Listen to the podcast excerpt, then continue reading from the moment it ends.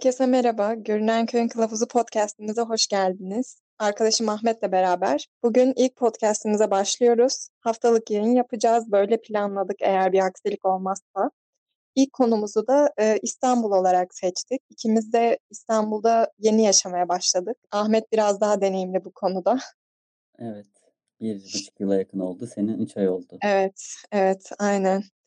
Bir deneyimlediğimiz kadarıyla konuşalım bakalım İstanbul bize neler öğretmiş, neler öğrenmişiz İstanbul'dan ya da beklentilerimiz neymiş, ne olmuş. Ben normalde İzmir'de yaşıyordum. Bütün lise hayatım ve üniversite hayatım İzmir'de geçti. İstanbul benim için sadece gezmeye gelmelik bir yerdi yakın zamana kadar. Ama hep aklımın bir ucunda şey vardı tabii ki İstanbul'da yaşamak vardı. Yani bence bu herkesin iyi kötü düşündüğü bir şey. İstanbul'da yerleşmek, burada iş yapmak vesaire. Ben bir Evet. fırsatını kolluyordum ve işte üniversiteden sonra yüksek lisans bahane ederek biraz da onun e, motivasyonuyla İstanbul'a gelmiş oldum. Bir buçuk yıl oluyor dediğim gibi. Hı hı. Üsküdar'da yaşıyorum. E, okulum Davutpaşa'da Yıldız Teknik Üniversitesi. Okula bir buçuk saatte gidiyorum. İş yerim de Maltepe'de. E, oraya da trafiğe göre bir saatte falan gidiyorum. Ama toplu taşımayla daha kolay tabii aynı tarafta olduğu için. İstanbul'dan beklentim şuydu. Beni bir üst lige taşıması. Taşıyabildi mi bari? ya bu hemen ol- olmuyor tabii ki. Yani bir süre geçmesi gerekiyor ama fena, Evet. fena gitmediğini düşünüyorum. Sen sende durumlar nasıl? Ee, ben de aslında Bursa'dan geliyorum. Normalde Bursa'da yaşıyordum ve ikinci üniversitem bu benim. Ben de üniversiteye başlarken aklımda e, iki seçenek vardı. Ya yurt dışında okumak istiyordum ya da İstanbul. Yani Türkiye'nin başka hiçbir yeri aklımın ucundan bile geçmedi. Hem okumak istediğim bölümle alakalı olarak iş olanakları olsun hem de işte İstanbul ya hani hepimiz biliyoruz adını bir şekilde bildiğimiz şeyi yaşamak istedim. O yüzden İstanbul serüvenim böyle başlamış oldu. Şimdilik çok da memnunum. İyi ki böyle bir karar almışım diyorum. Nerede yaşıyorsun? İstanbul'da Avcılar'dayım. Gelişim da. Üniversitesi'nde iletişim tasarımı okuyorum. Bu arada ben bu soruların hani cevabını biliyorum da hani dinleyiciler de bilsin diye. Böyle Evet. yeni tanışıyormuşuz gibi olmasın. İlk yayın olduğu için biraz gerginlik var. Aslında bir şey itiraf etmemiz gerekiyor. Bu bir ilk, ilk yayın değil. Daha önce Evet. de bir kayıt aldık. Çok bunu beğenmedik. Hani daha iyi bir kayıt alabilir miyiz diye Evet. birkaç kez denedik. Bu aslında ikinci kaydımız. Yani aslında daha evvelden yayına başlayacaktık ama podcast işleri o kadar da kolay değilmiş. Aynen. Anlamış olduk. Normal otururken konuşulduğu gibi akmıyor. Bir noktada tıkanıyor. Çünkü insanların dinlediğini bilme gerçeğiyle bir noktada yüzleşiyorsun. Ne kadar unutmuş olsan da bir yerde aklına geliyor yani. Ben şuna inanıyorum. Birkaç bölüm sonra akacak. Hani unutacağız onu ve dümdüz konuşmaya devam edeceğiz. Evet, Aslında evet. biraz psikolojik de bir şey yani. Telefonda konuşurken kendimi kaptırıyorum böyle anlatıyorum anlatıyorum. Ya o modda bir podcast olması lazım ki daha böyle dinlenilebilir bir şey olsun. Ben kendim podcast dinlerken beklediğim şey akması yani. Muhabbet aksın. Kesinlikle. Çünkü genelde şey trafikteyken podcast dinliyorum. Ortalama 40 dakika bir yolum varsa ki her zaman oluyor. O 40 dakika değerlendirmek adına işte mesela O Tarzım diye bir podcast var. Can Bonomo'nun ve ekibinin yaptığı bir podcast. O mesela tamamen goy goy bir podcast. İstanbul trafiği için güzel bir çözüm bence. Senin dinlediğin podcastler var mı? Benim dinlediğim podcastler var. Ee, isimlerini hatırlayabilecek miyim? En net hatırladığım Ece Target var. Çünkü hı. Ya ben genelde e, otobüsteyken ya da metrobüsteyken özellikle meditasyona ihtiyaç duyuyorum. O yüzden Ece Target'ın böyle dinlendirici sesi hani işte ya da rahatlatıcı sohbeti falan iyi geliyor.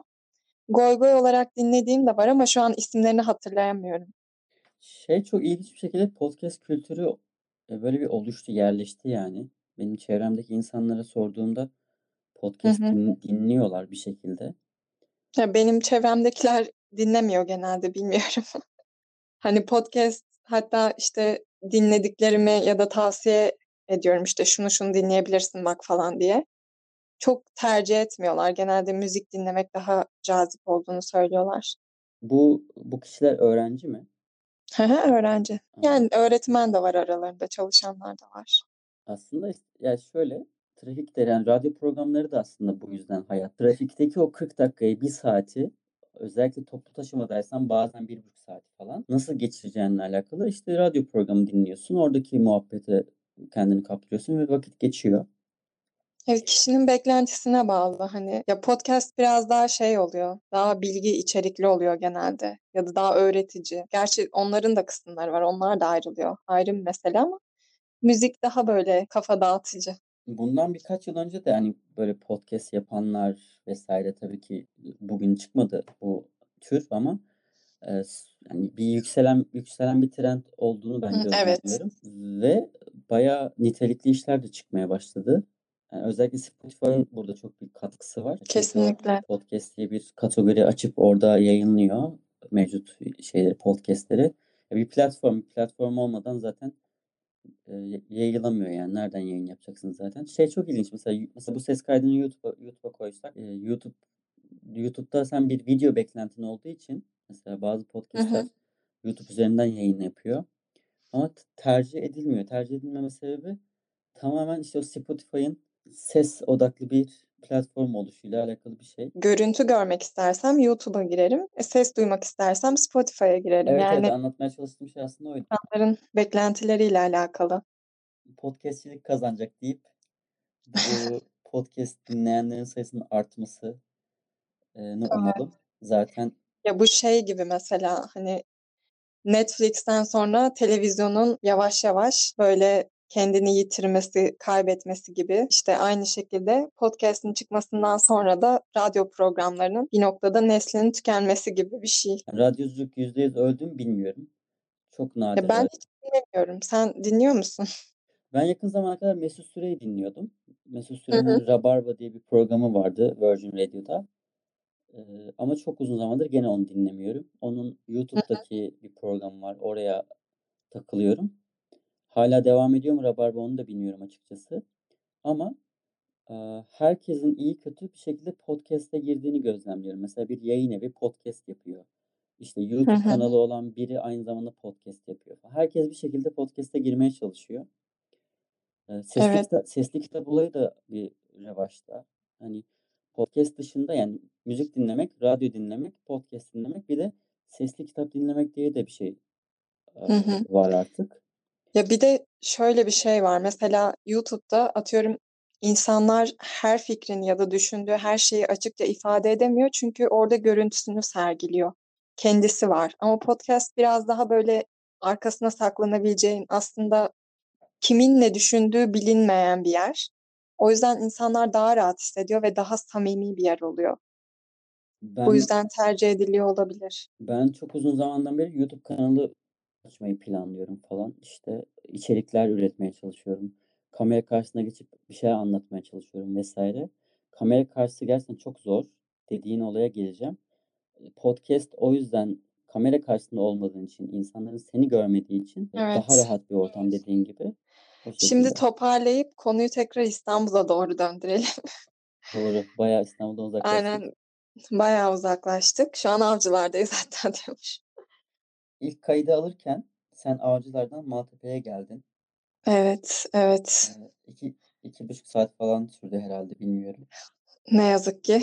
İki buçuk olmasa da hani iki saat kesin sürdü de buçuğu tartışılır. Sen bir ilçeden başka bir ilçeye gelmiş oldun. Normal şartlarda İstanbul ölçeğinde ama İstanbul ölçeğinde yaşadığın zaman iki saatlik bir yere gitmek bir rutin. Yani normal Evet. şartlarda Anadolu'da, Ege'de başka bir şehirde yaşıyor olsan iki saat mesafe gittiğin zaman belki üç şehir geçebildiğin yerler oluyor. İki şehir kesin geçiyorsun da. Ama İstanbul'da bir ilçeden başka bir ilçeye gidiyorsun ve bu gayet normal. Yani ben hep bu mevzu açıldığında şu örneği veriyorum. Bizim köyde dedem bizi su doldurmaya gönderirdi. Ben de uzak olan yere gitmek isterdim. O derdi ki ta oraya nasıl gideceksin? Şimdi ta oraya nasıl gideceksin dediği yer e, benim bugün belki şey markete gidip döndüğüm yer mesela. Hani çok çok ba- basit bir işimi yapıp döndüğüm bir yer. E, Bir ATM'den para çekeceksen, bir şey yapacaksan mesela işte Evet. meydana inip o işi halledip geri dönmek dedemin o ta orası mı dediği yerden çok daha uzak diye. Her şey burada büyük ölçekte. Ve, ve bu senin için bir rutin haline geliyor ya. Sen Evet. bir taraftan çok büyük bir şekilde mücadele ediyorsun burada yaşamak için ama bir taraftan da seni müthiş bir şekilde geliştiriyor. Eee, bu arada biz sizlerden ses kaydı istemiştik. Daha önce bir Instagram hesabı açtı. Onu takip edebilirsiniz. İsmi VoicePress. O hesaptan sizlerden ses kaydı istedik. İstanbul'da yaşayan arkadaşlarımızdan. İstanbul'da yaşamak nedir ya da size ne çağrıştırıyor? Eee, gelmiş olan ses kayıtlarımızdan bazılarını dinleyelim. Daha doğrusu birini dinleyelim şu an. Metrobüslerden bahsetmek istiyorum. Bence tamamıyla bir imtihan. Hatta bir ara e, metrobüsle işe gidip gelmenin, belki de herhangi bir yere gidip gelmenin yaşattığı zorluklardan bahsettiğim bir kitap yazma gibi bir fikrim bile vardı açıkçası.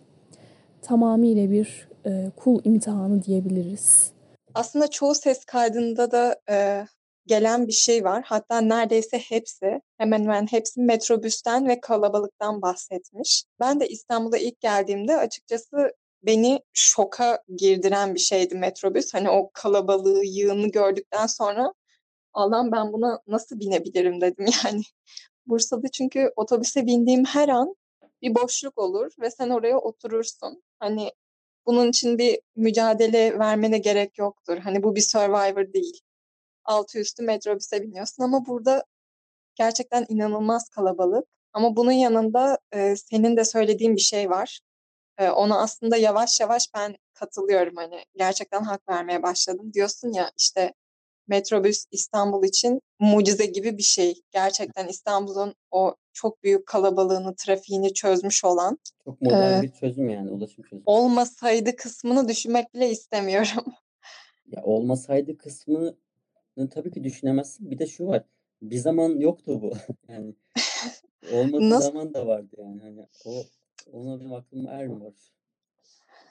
Ne zaman yapıldı? Sen İstanbul'a taşındığında vardı değil mi? E tabii canım metrobüs 2006 diye biliyorum. Hmm, olmuş baya. Yok bir o kadar hemen, yeni değilmiş. Hemen check edeceğim bir saniye. Ee, 2006'ymış evet. Çok iyisin. Evet 2006. Daha önce bakmıştım da ben bunu. Hı hı. Bir yılda bitmiş ya. Benim aslında önerim olan raylı sistem olsaydı muhtemelen bir yılda bitmezdi. e, tabii çünkü raylı sistem daha önce de konuştuğumuz gibi hem daha hı hı. masraflı ve daha uzun yani daha fazla işlem gerektiren bir e, şey, süreç. Başka ülkelerde metrobüs var mı yok mu bilmiyorum ama yani belki çok şey bir çözüm de olur. İstanbul'a has bir çözüm Bence olur. bu İstanbul'a has bir çözüm gerçekten. Yani evet çok sıkış tepiş oluyor. Özellikle mesai saati başlarken ve biterken hı hı. E, sabahları ve akşamları yani gerçekten tam bir cehennem net net yani sözlükteki karşılığı. Ama mesela 24 saat çalışıyor olması mesela güzel bir çözüm. Bu evet. arada metrolar da İstanbul'da tabii. Bu arada İstanbul'a gelmeden önce hep Hı-hı. böyle bir kafamda şey vardı. Ulaşım hayali nasıl biliyor musun? Böyle deniz, vapur, simit ve martı. Hani sanki her yeri bu şekilde gidecekmiş gibi bir his vardı içinde. Ve geldiğimden beri gerçekten hiç vapura binmedim. Hani karşıdan karşıya geçerken bile. Bunu geldikten sonra anladım. İstanbul böyle filmlerde işte dizilerde göründüğü gibi bu üçlemeden oluşmuyor. Nasıl yani? Özel... Sen şimdi 3 aydan beri vapura binmiyor musun? Ya feribotla Bursa'ya gelmek dışında hiç vapura binmedim. Metrobüs o kadar her işimi hallediyor ki hani hiç ihtiyaç duymadım. Metrobüs dışında bir de işte Marmaray var. Evet evet. O da mesela şey ben ilk geldiğim zamanlarda yeni yeni artık çözmeye başladım. Hani bir hat Marmaray'ın istasyonu mu işte yoksa metrobüsün istasyonu mu Yoksa metro istasyonu mu falan. Yani bunlar da karıştırılıyor. Tabii şimdi bizi uzun zamandır İstanbul'da dinleyenler ne anlatıyor bunlar diye Aynen. dışarıdan gelen insanlar için e, hemen alışılacak şeyler değil. E, çünkü İzmir'de bir tane İzban var, bir tane de metro var. İkinci bir metro Hı-hı. hattı bile yok. Burada yani 7-8 tane metro hattı var ve hala inşaat süren bir sürü var şey tam bir matematik problemi. Herhangi bir yere gittiğiniz zaman, gideceğiniz zaman hani şundan ineceğim, buna bineceğim, bundan ineceğim, şuna bineceğim. Evet, Bayağı evet. bir matematik problemi. Ama şey iyi işte yani.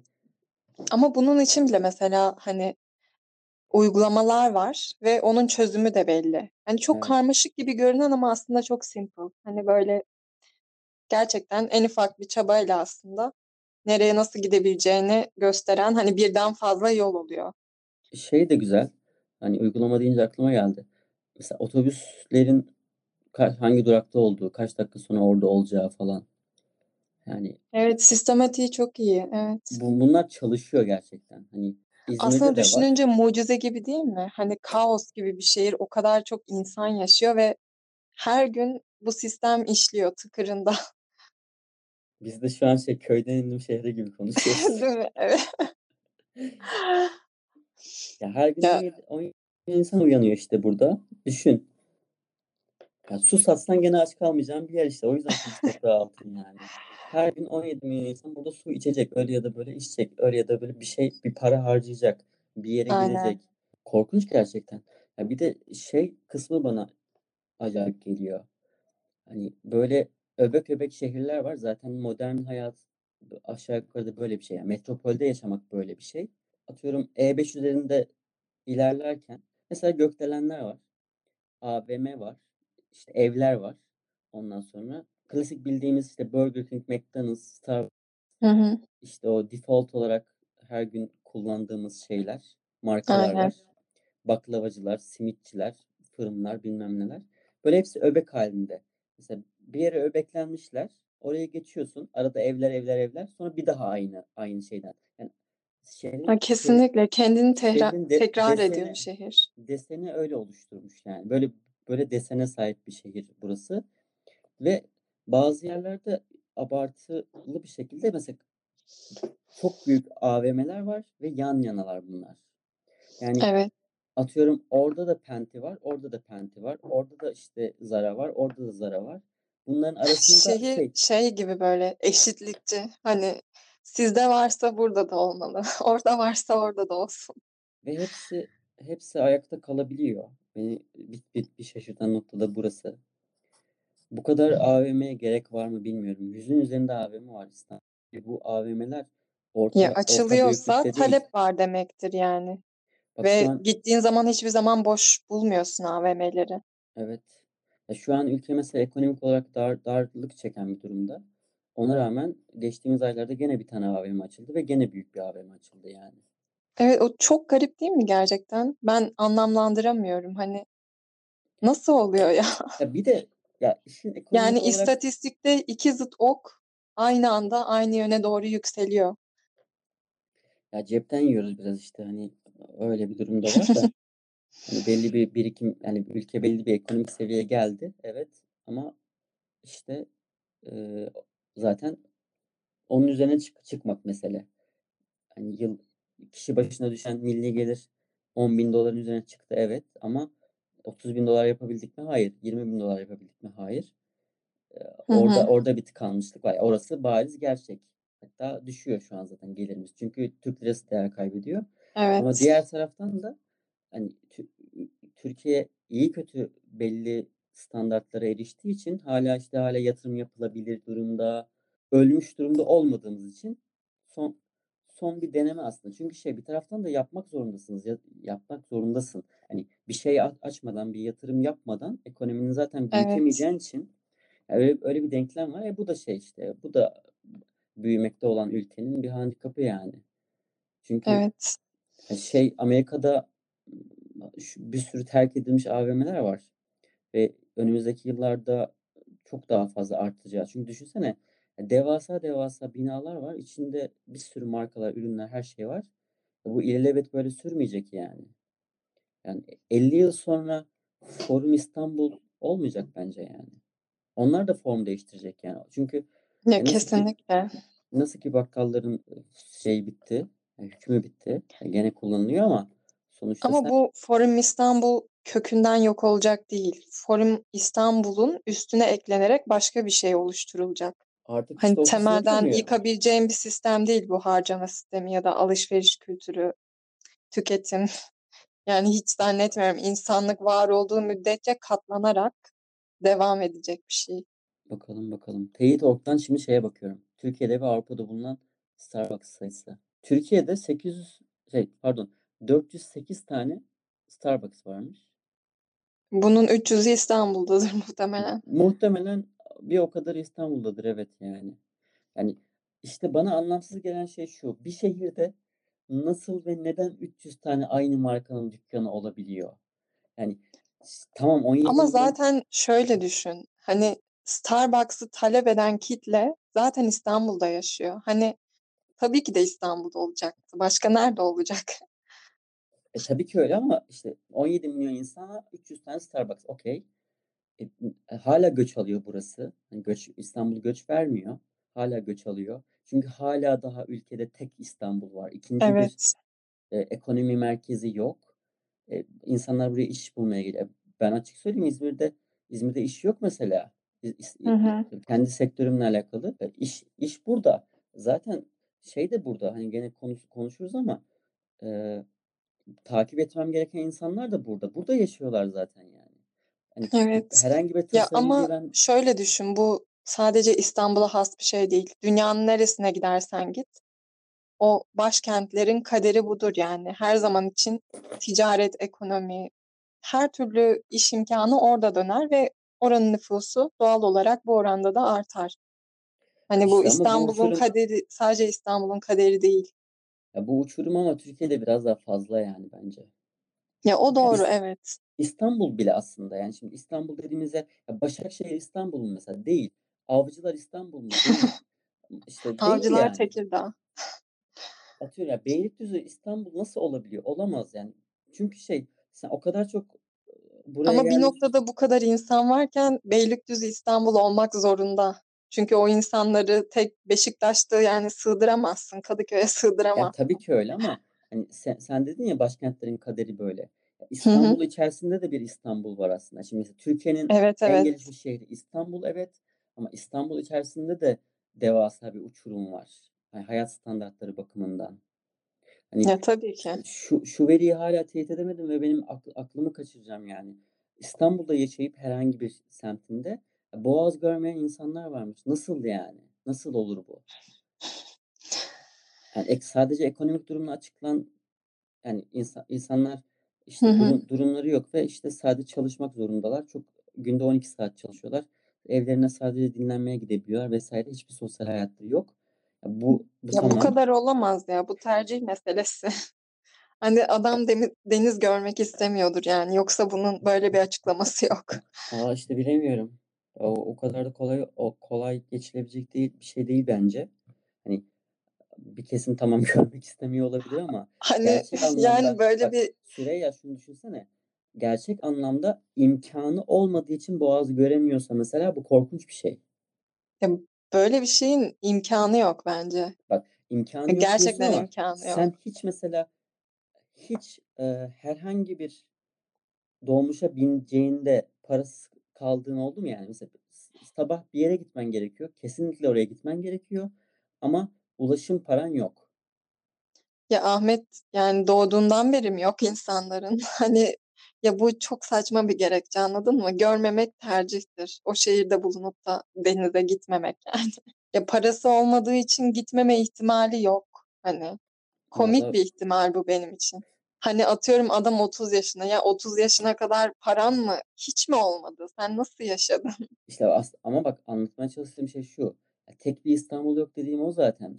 O Hı kadar hı. kötü semtler, mahalleler var ki bu buna gayet okey. Çünkü mahallesinden çıkmıyor ki. Ya görmek istememek de değil aslında. Şimdi sen dedin ya vapur, simit, çay bilmem ne. Yani Hı hı. İstanbul benim için böyle düşünüyordum vesaire. Evet. E şimdi İstanbul'da sokağa çıkmadan itibaren para harcamaya başlıyorsun ya. Bunu bunu deneyimlemişsindir diye düşünüyorum. Hı hı. İstanbul'da çok para harcanıyor gerçekten. Şimdi e, ekonomik durumu müsait olmayan bir insan için tek bir seçenek kalıyor geriye. Mahallesinden çıkmamak. Ya bilmiyorum sen tabii ki böyle düşünüyor olabilirsin de. Ya bana bu özellikle de bu küresel çağda imkansız bir seçenek. Anlatabildim mi? Hani kim bu kadar parasız ki? Ya bu kadar parasız olan ya eminim tabii ki de durumu kötü olan insanlar tabii ki var da hani bir denizi görmeye gidemeyecek kadar yok yani. Zaten Türkiye'de yığılma orta halli insanlarda. Hani herkesin ekonomik durumu orta. Şimdi Ya bak çok iyidir ya ortadır. denize gitmek yani parası olmadığı için denize gitmek denize gitmek istememek Ya da mevzusu parasız olduğu için buna motivasyonu yok. Onu evet kastediyorsun. evet Aslında orayı orayı biraz değiştirmek istiyorum. Hani Ama işte ben de bunu tercih olarak görüyorum. Anlatabiliyor muyum? Hani Hı. deniz insana huzur veren bir şey. Pa- parasızken de huzur verir. Sonsuzluğa bakmak insanı mutlu eder. Hani bu benim gözümde bir tercih meselesi. Sen nerede okudun bunu bu arada? Hani deniz görmeyen insanlar var falan. ya bu bi- bilemiyorum. 140 Yunus'un videosunda da izlemiş olabilirim. Ha, Bir işte olabilir. makalede falan denk O zaman bir olabilirim. o- açıp onların hikayesini dinleyeyim ben. Bana biraz daha inandırıcı gelsin. Ben seni bir ara e, bir takım mahallelere götüreyim de bir gör yani. Gör durumları. Ben bir avcılardan çıkayım. Ya avcılar bile kötü ki yani yaşadığın yer kötü bir yer. Ben sana söyleyeyim yani. İyi Daha görmedim mi diyorsun? Hala mı göremedin Süreyya? Evet yaşadığın yer e, yaşanacak yer değil ki. Yok aslında avcıların iç kısmını gerçekten hiç görmedim. Daha çok üniversite bölgesinde olduğum için oradan da ayrılmamayı tercih ediyorum. Kendi can güvenliğim açısından. İşte yani bu farklılıkları görürsen çünkü bir taraftan gerçekten her türlü insan var. Hani oturup düşünsen böyle mesela işte mor saçlı e, ama işte kızıl sakallı bir erkek var mıdır? Bu şehirde var işte. Hani bu şehirde bir şekilde e, her türlü kombinasyonun karşılığı olan insan var ve hiçbir şekilde şaşırmıyorsun. Hani Evet. bir başka podcast'in konusu olabilecek kadar anım var son bir yılda ki bu sadece ve sadece İstanbul'da yaşanabilir ve çok normaldir diyorum. Hani İzmir'de asla yaşanmayacak olan bir şey burada bana çok normal gel- geliyor. Bu da buradaki çok far- far- farklı insanın yaşıyor olmasından. Ya bu da insanı geliştiriyor. İşte hani senle konuşurken nerede yani İstanbul'da nerede aslında yaşamak isteriz mevzusunu konuşurken eee, ben Kadıköy demiştim ama daha iyi bir dur ekonomik durumda olursam Sarıyer tarafında falan demiştim. Ama yani farklılık açısından düşündüğümüzde hep tek tip insanlar, Multikültürel, kültürel, tek tip, tek tip mi? ha, tek tip insanların Ben yaşadığı multi düşünürken sen tek tip diyorsun. Ya işte ama şey orada siyasi görüş olarak tabii ki çok yani tip Hmm, kültürel olarak çok politik farklı anlamda. insan var. Anladım. Politik anlamda belli alanlara e, yığılmış e, bir şey veri var önümüzde. Ben o yüzden Üsküdar'ı seviyorum. Mesela Üsküdar'da çok böyle şey e, dengeli bir dağılım var politik Hı anlamda. hı. Ya bu da birlikte yaşama kültürünün bence güzel bir örneği. Üsküdar her ne kadar muhafazakar bilinse de Evet. e, oy oranları öyle göstermiyor. Yani Ama İstanbul'un geneline bakınca da bu böyle. Eskiden muhafazakar görünse de gördüğümüz gibi aslında o kadar da muhafazakar değilmiş İstanbul. Bu aldığı göç sayesinde aslında. Ya göçü gene muhafazakar yerlerden alıyor ama hani orada orada bir kaçışımız yok da Ama şey ben öyle bir düşünmüyorum. dönüşüm söz konusu. Yani evet bir dönüşüm söz konusu ama Üsküdar için Üsküdar bayağı uzun zamandan beri dengeli bir şekilde Hı e, hı. e, gidiyor. O yüzden o örneği verdim. Hani ben Üsküdar'da yaşamayı o yüzden seviyorum. Yani Fatih'e gittiğimde de canım sıkılıyor. Kadıköy'e gittiğimde de canım sıkılıyor. Yani şeyden dolayı canım sıkılıyor. Tek tip insan görmekten. Hı Çünkü hı. şeyi görüyorum oradaki insanların gözünde. Farklı olana bir tahammülsüzlük çok bariz kendini gösteriyor. Bu dediğim gibi Fatih için de geçerli. Kadıköy için de geçerli ama Üsküdar'da e, işinize gelirse çünkü herkes var burada yani. Ya ben İstanbul'u o kadar deneyimlemediğim için belki ama bilmiyorum. Ben öyle hissetmiyorum. Nasıl hissediyorsun? Ya bence ya İstanbul bana böyle çok özgürlükçü şehir gibi geliyor. Hani bizde şey vardır ya X, Y ve Z kuşağı. Hani eğer diğer illere X ve Y dersek İstanbul Z kuşağıymış gibi geliyor bana ve hani daha özgürlükçü, kimsenin kimseye karışmadığı, herkesin istediğini yapabildiği ve bunu her bölgesinde hissediyorum. Hani Kadıköy'de de öyle, Beşiktaş'ta da öyle, Üsküdar'da da öyle. Ya da böyle daha dip mahallelere gitmediğim için tabii oralar açısından konuşamam ama bu bahsettiğimiz bölgelerle alakalı daha rahat hissediyorum. Hani bir yerde tek tip insanın yığılması gibi değil aslında multi tip insanların bir arada işte hep beraber bir mozaik oluşturması gibi görüyorum. Bunu diğer şehirlerde gözlemlemiyor musun? Bursa'da mesela? Mesela Bursa'da gözlemlemiyorum ya da İzmir için aynı şeyi hissetmiyorum. Ya da bunların şey de olabilir hani ön yargı gerçekten kalıplaşmış bir düşüncesi var ya Bursa daha muhafazakar, İzmir daha işte sol. Ya da atıyorum Konya'da bunu hissetmeyiz muhtemelen. Konya'da tabii hissetmezsin. Konya örneği orada. İzmir'de de hissetmezsin. İşte hani Fatih ve Kadıköy diyorum ya. Evet. Konya Fatih'tir. Kadıköy de İzmir'dir yani. Aynı, aynı şey. Aslında hani zaten yani İstanbul Türkiye'nin bir özeti gibi. Hani bu bir klişe bu laf. Evet.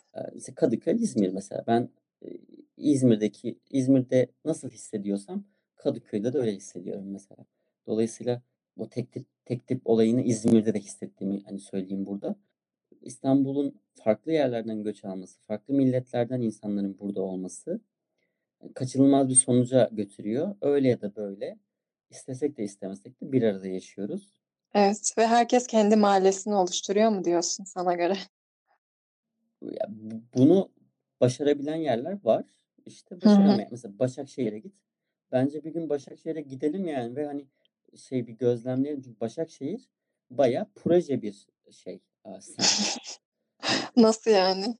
Başakşehir e, muhafazakar burjuvanın Öyle e, mi? yaşadığı kendilerine şehir kurdular yani orada. Bunlar Ve benim bilmediğim şeyler. işte şey de mesela Başakşehir Spor Kulübü de mesela düne kadar Başakşehir Spor Kulübü diye bir şey yoktu Hı ve. Bugün var. Neden? Çünkü hani hem Türkiye'nin son 15 yılda yaşadığı dönüşüm hem de işte o Başakşehir'in artık muhafazakar olup sermaye sahibi olan insanların orada kendilerine bir hayat kurması. Mesela Göktürk diye bir mahalle var. E, Kemerburgaz'da. O da tam tersi mesela işte hani daha seküler bir hayat yaşayan burjuva sınıfının yaşadığı bir mahalle. Hani herkes kendi mahallesine bir şekilde dönüyor. Ama Hı hı. İstanbul'da güzel olan şey şu bence. Sen Göktürk'te de yaşasan, Başakşehir'de de yaşasan Eminönü'ne geliyorsun. Levent'e geliyorsun. Kadıköy'e geliyorsun. İşin oluyor anladın mı? Oraya bir şekilde temas etmek zorundasın. Hı O hı. o şeye o farklılığa bir şekilde temas etmek zorundasın. Dolayısıyla bu en azından bir kazanım. Diğer taraftan hani İstanbul'a dair söylemek istediğim çok şey var. Ama hani bu kozmopolit olması, kozmopolit mi deniyor? Bu kelimeleri bile unuttum şu an. kozmopolit olması beni beni çekiyor doğrusu yani.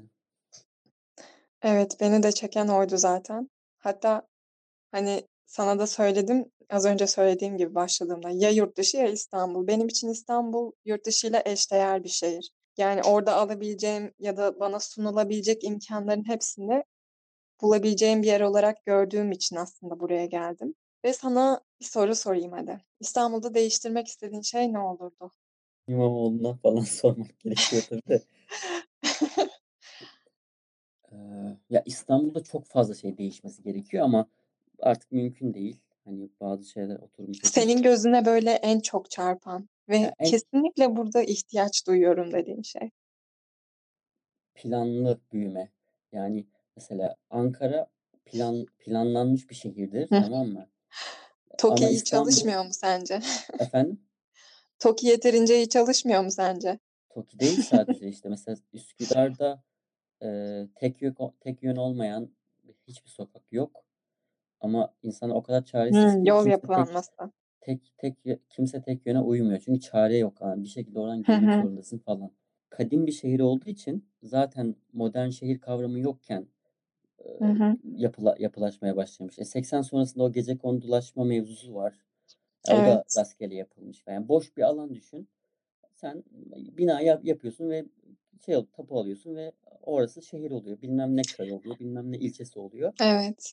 Benim Ve işte geçenlerde şunu fark ettim mesela, şunu kıyasladım. Eee, metrobüsten böyle Kadıköy, Söğüt, Çeşme'ye doğru gelirken hani Boğaz'dan geçiyorsun ya, Boğaz'ın çevresindeki yapılara bir baktım ve hani Türkiye'nin gerçekten en gözde şehri, hani herkesin gelmek istediği, bu kadar metropol bir şehir ve eee, denizin çevresindeki yapılaşmalar, yıkık dökük evler mi dersin, viraneler mi dersin? Hani baktığın zaman böyle insanı celbedecek çok az yapı var ve onlar da hani zaten meşhur olmuş yerler. Atıyorum işte saraylar ya da işte Ortaköy olabilir falan. Çok yani acı bir tablo gibi geldi bana. Daha önce çünkü atıyorum Almanya'dayken bir Frankfurt'ta ya da Düsseldorf'ta böyle nehir kenarındaki yapılaşmalara baktığın zaman bakınca böyle insanın içi açılır. Çünkü şehrin aslında en güzel yapılarını oraya yapıyorlar. Bu İstanbul'un bence çok büyük bir eksiği. Hani eğer bir yeri yıkıp yenisini yapma gibi projeler yapılıyorsa bence ilk oralardan başlanması gerekiyor. Ya bir tane meşhur bir meşhur bir söz var. Biz İstanbul'a ihanet ettik diye. Hı hı. Ee, ünlü bir düşünürün sözü bu. Yani İstanbul'a gerçekten ihanet edildi. Hep hepimiz Hı hı. ihanet ettik aslında. Bu dediğin şey doğru.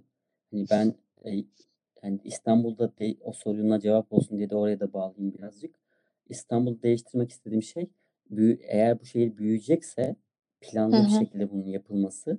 Çünkü gerçekten artık hani kör düğüm vaziyette birçok noktada.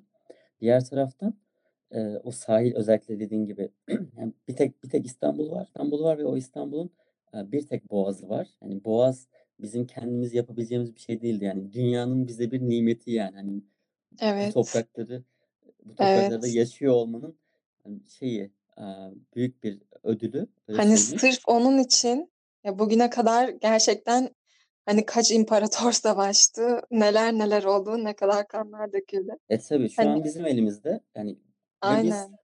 bunu saçma sapan bir şekilde kullanıyoruz.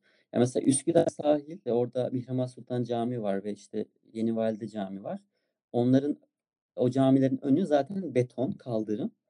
Bir de şey vardı, sahil tarafı vardı. Yani yolun sahil tarafında kalan bir alan vardı. Ben buraya birkaç sene önce geldiğimde inşaattı orası. Ee, işte geçen sene falan bitirdiler o projeyi. Proje ne biliyor musun? Tamamen betonlaştırdılar. Yani Üsküdar sahil şu an hı. tamamen beton. Yani Öyle mi? Hiç ben gitmedim Üsküdar sahile. ben şeyi anlayamıyorum. Orada mesela de, yani çok geniş bir Hı hı. beton alan var. İşte orada işte önemli günler falan resmi günler orada Evet. tören yapılıyor falan. Oraya bir platform kuruluyor vesaire. Yani orada alan oluşturmaya çalıştılar. Ama neden yeşil yok? Yani zaten yeşil yok. Mesela Üsküdar Meydan Evet. zaten yeşil yok Üsküdar Meydan'da. E, Orayı planlarken madem bir proje yapılıyorsa ya bu neden inatla beton yapılıyor? Bunu anlamakta zorluk çekiyorum.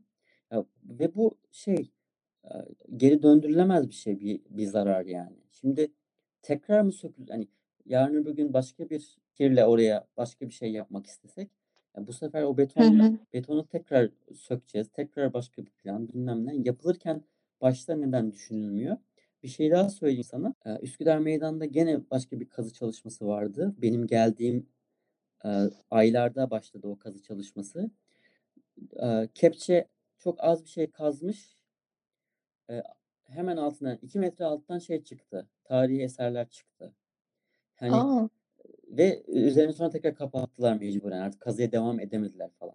Bu kadar da aslında ş- şey bir şehir yani burası. kutsal bir şehir gerçekten. kadim yani. Gerçekten nere, Evet. nereye dokunsan tarih çıkıyor. 2 metre altında o başka bir medeniyet ortaya çıkıyor. Ve sen onun üzerine asfalt yapıp geç başka bir şey kurmuşsun anladın mı? Yani yok Evet. saymışsın onu. Sıfırlamışsın. O kadar üzücü ki İstanbul'da mesela çok fazla tarihi çeşme var, yapı var. Evet. Ya düşünsene İstanbul gibi bir şehir Avrupa'da başka bir ülkenin elinde olsaydı. Ya Görüntüsünü hayal edebiliyor musun gerçekten? İşte bu biraz Türklük, biraz Anadoluluk, biraz Gerçi çok çok dramatik bir durum bence. Dramatik tabii. Yani lütfen Google Maps aç tamam mı? Şeyde 3. köprünün şeyine bir bak bakalım. 3. köprü Kuzey Ormanları denen şeyi nasıl yok ettiğini gör yani. Korkunç. Hı Hani hı.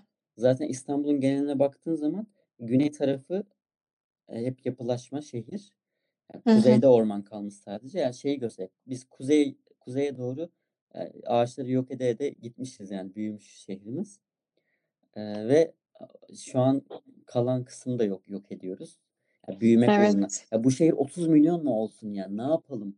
Anlatabiliyor. Koca Anadolu var ya. Koca Anadolu var. Ya oraya yatırım yapalım. Or orada insanlara istihdam sağlayalım falan. Hani bu şehir artık doydu anlatabiliyor. 17 milyon okey yeter artık yani. Hani bunu geçen sene İstanbul'da İstanbul'a taşınmış biri olarak söylemek doğru olmasa bile e, bir şekilde buranın ya planlı büyümesi ya da büyümemesi gerekiyor yani. Ya bence planlayı bırak büyümesin. Gerçekten büyümemesi lazım. Ya Dediğin gibi o kadar geniş topraklar varken ya e- ekonomik durumdan dolayı tabii ki insanlar da haklı. Sonuçta biz de bu sebepten dolayı buraya geldik ama ya, bilmiyorum bir şekilde hani bizim yapabileceğimiz bir şey değil bu aslında. şimdiki Daha çok yönetenlerin yapabileceği bir şey. Ya bu zaten çok hep hep tartışılan bir Ya şey. çok Yani bunun politik bir şey evet. bunun şeyi yok. Bunun bir çözümü yok. Yani insanlar gelmemeyecek. Tabii ki gelecekler yani öyle bir Ya şey. çözümü var. Nedir? Senin de az önce dediğin gibi diğer yerlere de aynı imkanları, olanakları sağlayabilmek. Evet. Ya Evet. İstanbul'un mesela çok reklamı yapılıyor. Sadece şey açısından da değil. Televizyonu açtığında kaç dizi, kaç farklı şehirde geçiyor. Zaten dizilerin yüzde sekseni İstanbul'da hani. Yok. Yani Ya dizi, gördüğün, dizileri izlediğin de öyle mesela. Ya diziyi de bırak reklam olsun işte Haber haber. Haberler İstanbul'da haber de sadece. aynen. Yani Hani bir şeyin reklamını ne kadar yaparsan o kadar satabilirsin. çok mantıklı, makul bir sebebi var. Çünkü 17 milyon insan burada yaşıyor ve sen mesela Marmara açıklarında deprem olduğu zaman Hı hı. İstanbul'da da hissedildi diye yani İstanbul odaklı olmak zorundasın çünkü kitle burada. Yani bu bunda şey yapılacak bir şey yok. Ee, yadsınacak bir Hı şey hı. yok ama Ya ama o algıyı dağıtmak için mesela hani dikkati başka yönlere çekmek için hiç kullanabileceğin en büyük araç medyadır. hiç şeyi gördün mü? Ee, farklı şehirlerin belediyeleri falan e, İstanbul'a reklam veriyorlar. Mesela Hayır görmedim işte ama çok mantıklı. bil, bil, işte bilim şehri Konya diye mesela Konya Belediyesi, Konya Büyükşehir Belediyesi orada bir tane e, bilim merkezi açmışlar. Hı hı. E, haklı adam ne yapsın Burada yani. burada onun reklamını yapıyorlar mesela. Hani oraya turist çekmek için yani yerli turist çekmek için. Hı hı. Ya da işte Denizli reklamlarını görüyordum. Hani illaki denk geleceksin. İşte Gaziantep tanıtım günleri. İşte Evet evet bilmem ne ona denk tanıtım geldim. günleri. Hani burada hemşeri dernekleri çok fazla yoğunlukta çalışıyorlar ve hani tamamen işte bir varoluş mücadelesi veriyor aslında Anadolu İstanbul Evet karşısında. evet. Yani İstanbul'dan besleniyor. İs- İstanbul'a mal satıyor. İstanbul orayı oraları besliyor tabii ki ama hani günün sonunda e, sadece İstanbul var. Ve ben şunu iliklerime kadar hissettim son bir buçuk yılda. İstanbul'un dışın dışı diye bir şey yok. Yani İstanbul'un dışı e, böyle upuzun bir çölmüş gibi geliyor bana. Ya bu çok Hı hı. abartılı bir şey. Tamam, bunu kabul ediyorum. Elbette ki İstanbul'un dışında da insanlar yaşıyor. İstanbul'un dışında da bir hayat var.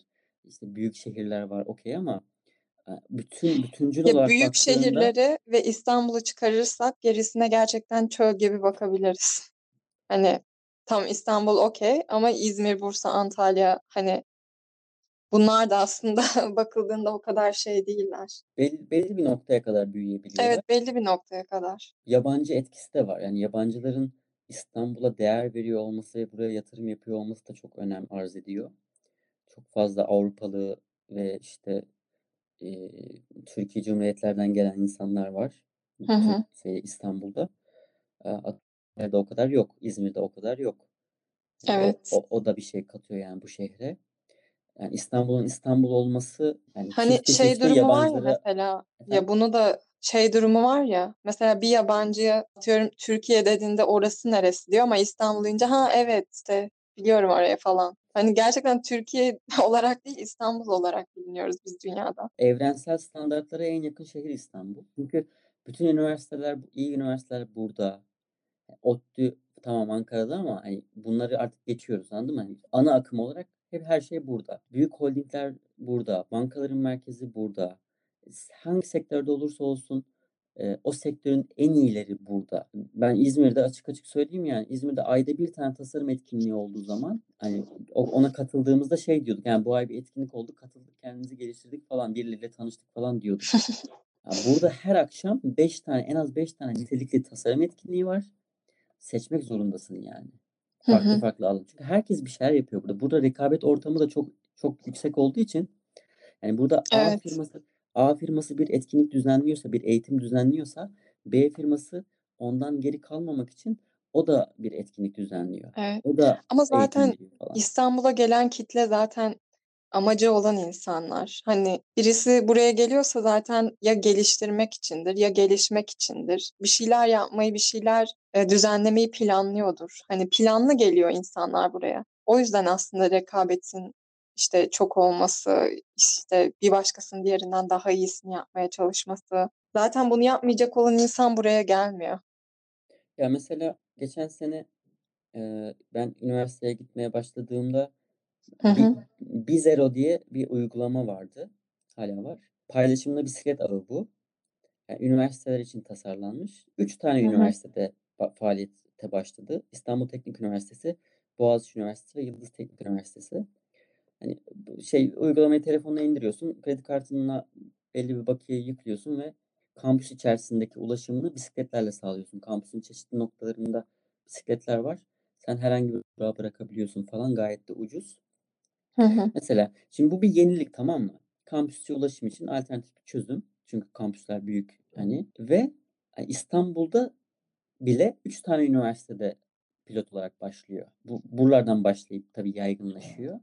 Bir de mesela şey düşün. Mesela e, Getir diye bir uygulama var. Hani senin 7/24 herhangi bir e, Evet evet. ihtiyacını Çok kullanıyorum kur, onu.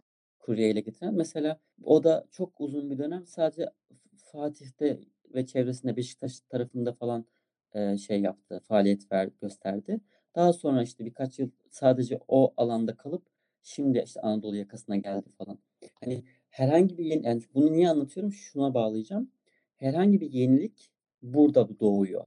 Herhangi bir girişim burada deneniyor. Buradan sonra İzmir'e gidiyor mesela. Hani İzmir'de doğup sonra İstanbul'a gelmiyor. Bu her alanda böyle. Herhangi bir makinenin kullanıldığı ilk yer %90 İstanbul oluyor. Yani burada denenip mesela metrobüste gittiğin kadar ödüyorsun ya. Evet.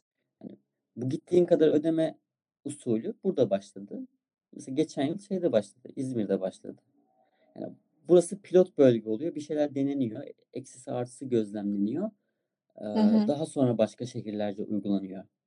Hani o anlamda hani çok elimizdeki tek şey yani dünyaya bağlan bağlanabildiğimiz tek mekanizma İstanbul aslında. Bu arada Ne biz, övdük be. bir, bir saati de geçtik. Ya ben şöyle Evet. bağlamak istiyorum. Hani söyleyeceğim aslında şu var.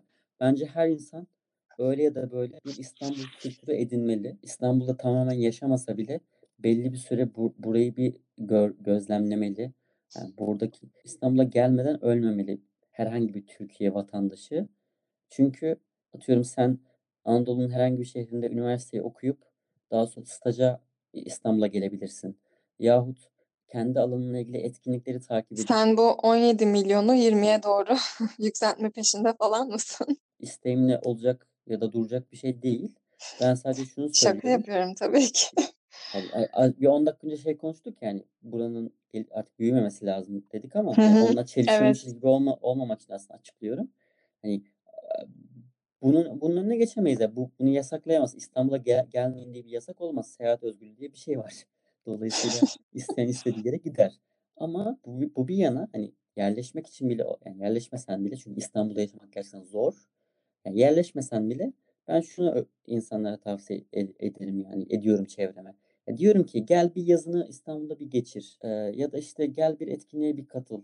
Bir gör yani ne yapılıyor, ne ediliyor. Çünkü kendi alanımda ben etkinliklere katıldıkça görüyorum ki e, yapılacak çok şey var ve mesela sen herhangi bir alanda çok iyisindir. Çok iyi illüstrasyon çiziyorsundur. Öyle hani çok iyi çizdiğini düşünüyorsundur mesela en azından. Gel İstanbul'a bir bak bakayım daha iyi çizenler var mı diyorsun. e, Eminim vardır. çok yani etkinliklere bir gidiyorsun, insanlarla bir tanışıyorsun. Senin Evet. e, 10 yıl e, ilerinde olan insanlar var mesela. Hani onu görünce diyorsun ki ha demek ki ben yeterince gelişmemişim ve kendimi daha da geliştirmeye devam etmem lazım. Hani bunu görebildiğin bir yer İstanbul. Diğer Hı türlü hı. İzmir ölçeğinde, Antalya ölçeğinde, Ankara ölçeğinde ya da daha küçük il, ilçeler, illerde kaldığın zaman orada kralsın zaten. Orada senden iyisi yok zaten. Evet. Evet. Hatta çok güzel bir söz geldi aklıma bununla alakalı. İstanbul en güzel Anadolu'dan görünür. Yanlış bilmiyorsam. Anadolu İstanbul'dan görünmez. Ya tamamen bu anlattığın şeyin özeti. Evet. Ne yapalım bitirelim mi? Bitirelim. Bu bayağı bir konuşma. Bitirelim. Umarım Evet, uzun oldu. Biz bu hafta elimizden geldiğince İstanbul'u konuştuk. Kendi fikirlerimizi, deneyimlerimizi konuştuk ve e, sizin gönderdiğiniz ses kayıtlarıyla beraber daha güzel bir podcast ortaya çıkarmaya çalıştık. Bizi nerelerden takip edebilirler? Bizi e, Spotify'dan, e, Anchor, şeyden, Anchor'dan. Anchor'dan, bilimum aslında e, podcast dinleyebileceğiniz her türlü ortamdan bizi takip edebilirsiniz. Instagram'dan, VoicePress'ten de takip etmeyi unutmayın. E, Görünen Köyün Kılavuzu podcast'imizi dinlediğiniz için teşekkür ederiz. Tekrar görüşmek üzere. Kendinize iyi bakın. Hatta senden bir şey rica edebilir miyim Ahmet? Tabii. Podcast'in sonuna şey müziğini ekleyebilir misin? Konstantinopolis şarkısı vardı. Take me back to Constantinopolis. Şöyle bir şey. bir şey. Eğer telif varsa o ekle, ekleyemeyiz. Aa, Tabii. neyse telif yoksa sizi o şarkıyla baş başa bırakıyorum. Ya da şöyle yapabiliriz. Ee, eğer bu podcast'ın sonunda o şarkı çalmazsa telif var demektir. Ya gidin o şarkıyı dinleyin. Bu çok iyi oldu. Evet. Evet, Çok daha iyi bir fikir. evet. Yaşasın ben. O zaman Aynen. Yaşasın herkes sen. kendine iyi davransın. Görüşmek üzere. Take me back to Constantinople. No, you can't go back to Constantinople. Now it's Istanbul, not Constantinople. Why did Constantinople get the works? That's nobody's business but the Turks.